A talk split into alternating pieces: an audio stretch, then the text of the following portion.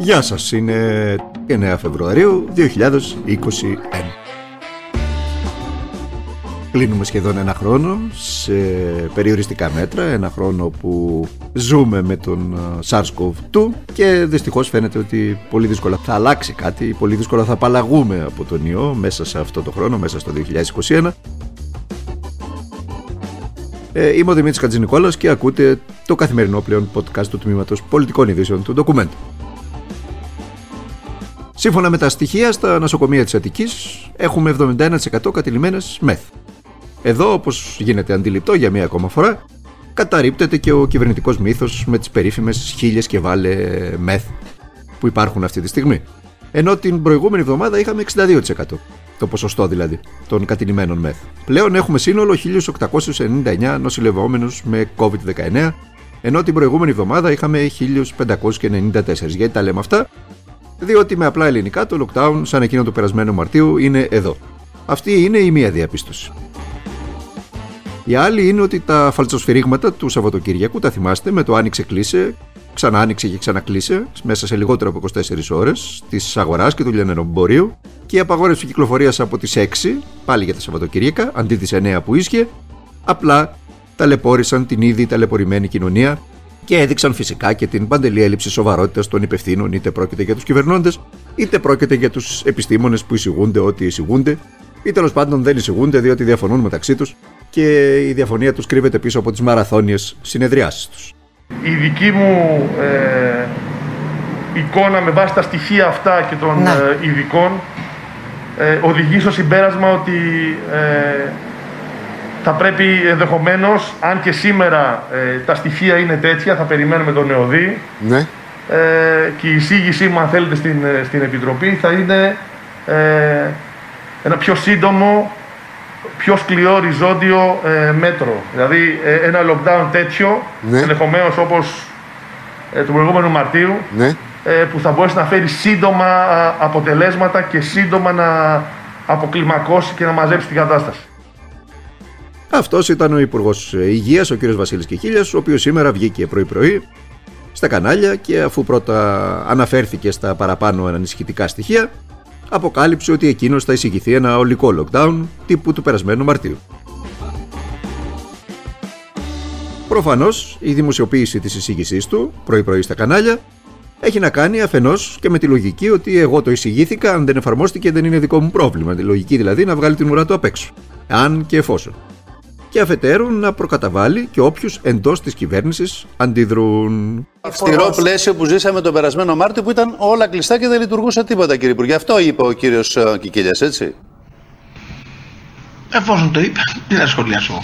Αυτός ήταν ο κύριος Γεωργιάδης, ο οποίος με τον τρόπο που ακούσατε έδωσε και ένα σαφέστατο δείγμα γραφής για τη λειτουργία του πολυδιαφημισμένου επιτελικού κράτους και το επίπεδο συνεννόησης μεταξύ των συναρμόδιων υπουργών.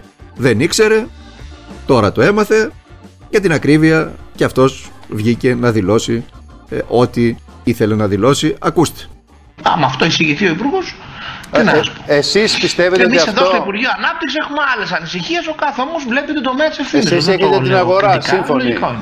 Εδώ λοιπόν ο κύριος Γεωργιάδης φωτογράφιζε τι συμβαίνει εντός της κυβέρνησης. Γιατί η Επιτροπή των Επιστημόνων αποφασίζει με τον τρόπο που αποφασίζει, γιατί είναι χωρισμένη στα δύο και γιατί η κυβέρνηση έχει μετατρέψει την κοινωνία σε ρελέ ανοιγοκλίνοντας την κατά το δοκούν.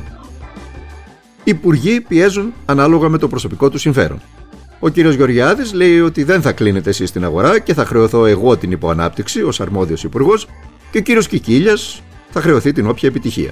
Και κάπως έτσι χάνουν όλοι μαζί και κυρίως χάνει η κοινωνία γιατί όταν χάνουν εκείνοι λίγο μας ενδιαφέρει. Πάμε τώρα και στα ελληνοτουρκικά. Σε συνέντευξή του σήμερα στην ε, εφημερίδα Χουριάτ, ο κύριος Χουλουσιακάρ, ο Τούρκος Υπουργός Άμυνας, προέκρινε για πρώτη φορά το μοντέλο της Κρήτης για το ρωσικό αντιεροπορικό σύστημα S-400. Θυμίζω ότι το αντιεροπορικό αυτό σύστημα το, έχουμε, το φιλοξενούμε για την ακρίβεια, γιατί η ηγετική Κύπρο το είχε αγοραστεί, το φιλοξενούμε στην, στην Κρήτη. Τι κάνουμε στην Κρήτη, δεν είναι μονίμως ανοιχτό, επιχειρησιακά εννοώ το σύστημα, είναι κλειστό για την ακρίβεια.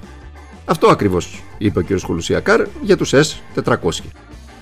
Η ουσία πίσω από τη δήλωση όμως του Τούρκου Υπουργού Άμυνας είναι μία: ότι η χώρα του είναι έτοιμη να διεξάγει διαπραγματεύσεις με τη ΣΥΠΑ υπό την αιγίδα του ΝΑΤΟ.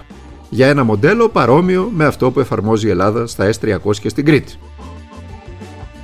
Η αλήθεια είναι ότι ο κύριος Σακάρ στέλνει ένα μήνυμα στη ΣΥΠΑ και στον κύριο Biden, τώρα που έχουν σκληρύνει τις τάσεις τους απέναντι στην Τουρκία, ότι είναι έτοιμοι να διαπραγματευτούν.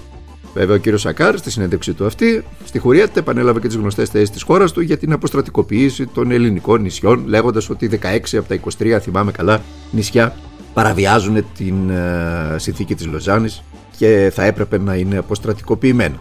Αυτά ακριβώς μεταφέρει. Το είπε ο κύριος Σακάρ. Ε, η Τουρκία στη Γερμανία, διότι μην ξεχνάτε ότι εδώ και πάρα πολύ καιρό διεξάγεται και μια άτυπη κολοκυθιά με κρουπιέρη τη Γερμανία. Και έχουμε πει πάρα πολλές φορές ότι είναι αδιανόητο κατά τη γνώμη μας η ελληνική πλευρά να έχει δεχτεί το ρόλο του Γκουρπιέρη στη Γερμανία μεταξύ, για τις διανέξεις της με την ε, Τουρκία. Την ίδια ώρα χθες, ο Έλληνας Πρωθυπουργός, ο οποίος βρέθηκε στη Λευκοσία, δήλωσε ότι αποτελεί κορυφαία προτεραιότητα για την ελληνική εξωτερική πολιτική η επίλυση του Κυπριακού. Στο τραπέζι, λέει, των συζητήσεων έβαλε τρία απαραίτητα στοιχεία. Προσέξτε τα. Τον τερματισμό της τουρκικής κατοχής, και την εξέβρεση μιας συνολικά βιώσιμης, λειτουργικής και μιας αμοιβαία αποδεκτής λύσης. Δεν αναφέρθηκε ο κ. Μητσοτάκης ούτε σε διζωνική δικοινοτική ομοσπονδία, δεν αναφέρθηκε ούτε στην κατάργηση του καθεστώτος των εγκυτρικών δυνάμεων και κρατήστε τα αυτά παρακαλώ, γιατί είναι βέβαιο ότι το επόμενο διάστημα θα τα βρούμε μπροστά μας. Η αλήθεια είναι ότι οι εξελίξεις τρέχουν και τρέχουν πάρα πολύ γρήγορα το τελευταίο διάστημα. Η αλλαγή ενίκου στο Λευκό Οίκο έχει πυροδοτήσει εξελίξεις. Ο κύριος Biden στέλνει τα δικά του μηνύματα προς την πλευρά της Τουρκίας. Και για ένα πράγμα πρέπει να είμαστε σίγουροι: ότι ο κύριος Biden ούτε θέλει ούτε πρόκειται να χάσει την Τουρκία από τις αγκαλιές της Δύσης. Δεν πρόκειται να προσφέρει την Τουρκία δώρο στον Πούτιν και στη Ρωσία. Γι' αυτό ο κύριος Σακάρ στέλνει τα μηνύματά του. Επίσης, ένα δεύτερο που πρέπει να κρατήσουμε είναι ότι η Τουρκία βρίσκεται σε πολύ δεινή οικονομική θέση. Είναι κάτι που ακούτε εδώ και πάρα πολύ καιρό. Όμως οι εξελίξεις στην οικονομία μπορεί να είναι ραγδαία, αλλά σε επίπεδο κοινωνίας, εκεί δηλαδή που πονάει, περνάνε δύσκολα. Και ήδη η τουρκική κοινωνία βιώνει αυτά τα δύσκολα. Ο πληθωρισμός τρώει το έτσι κι αλλιώς γλίσχρο εισόδημα των Τούρκων πολιτών.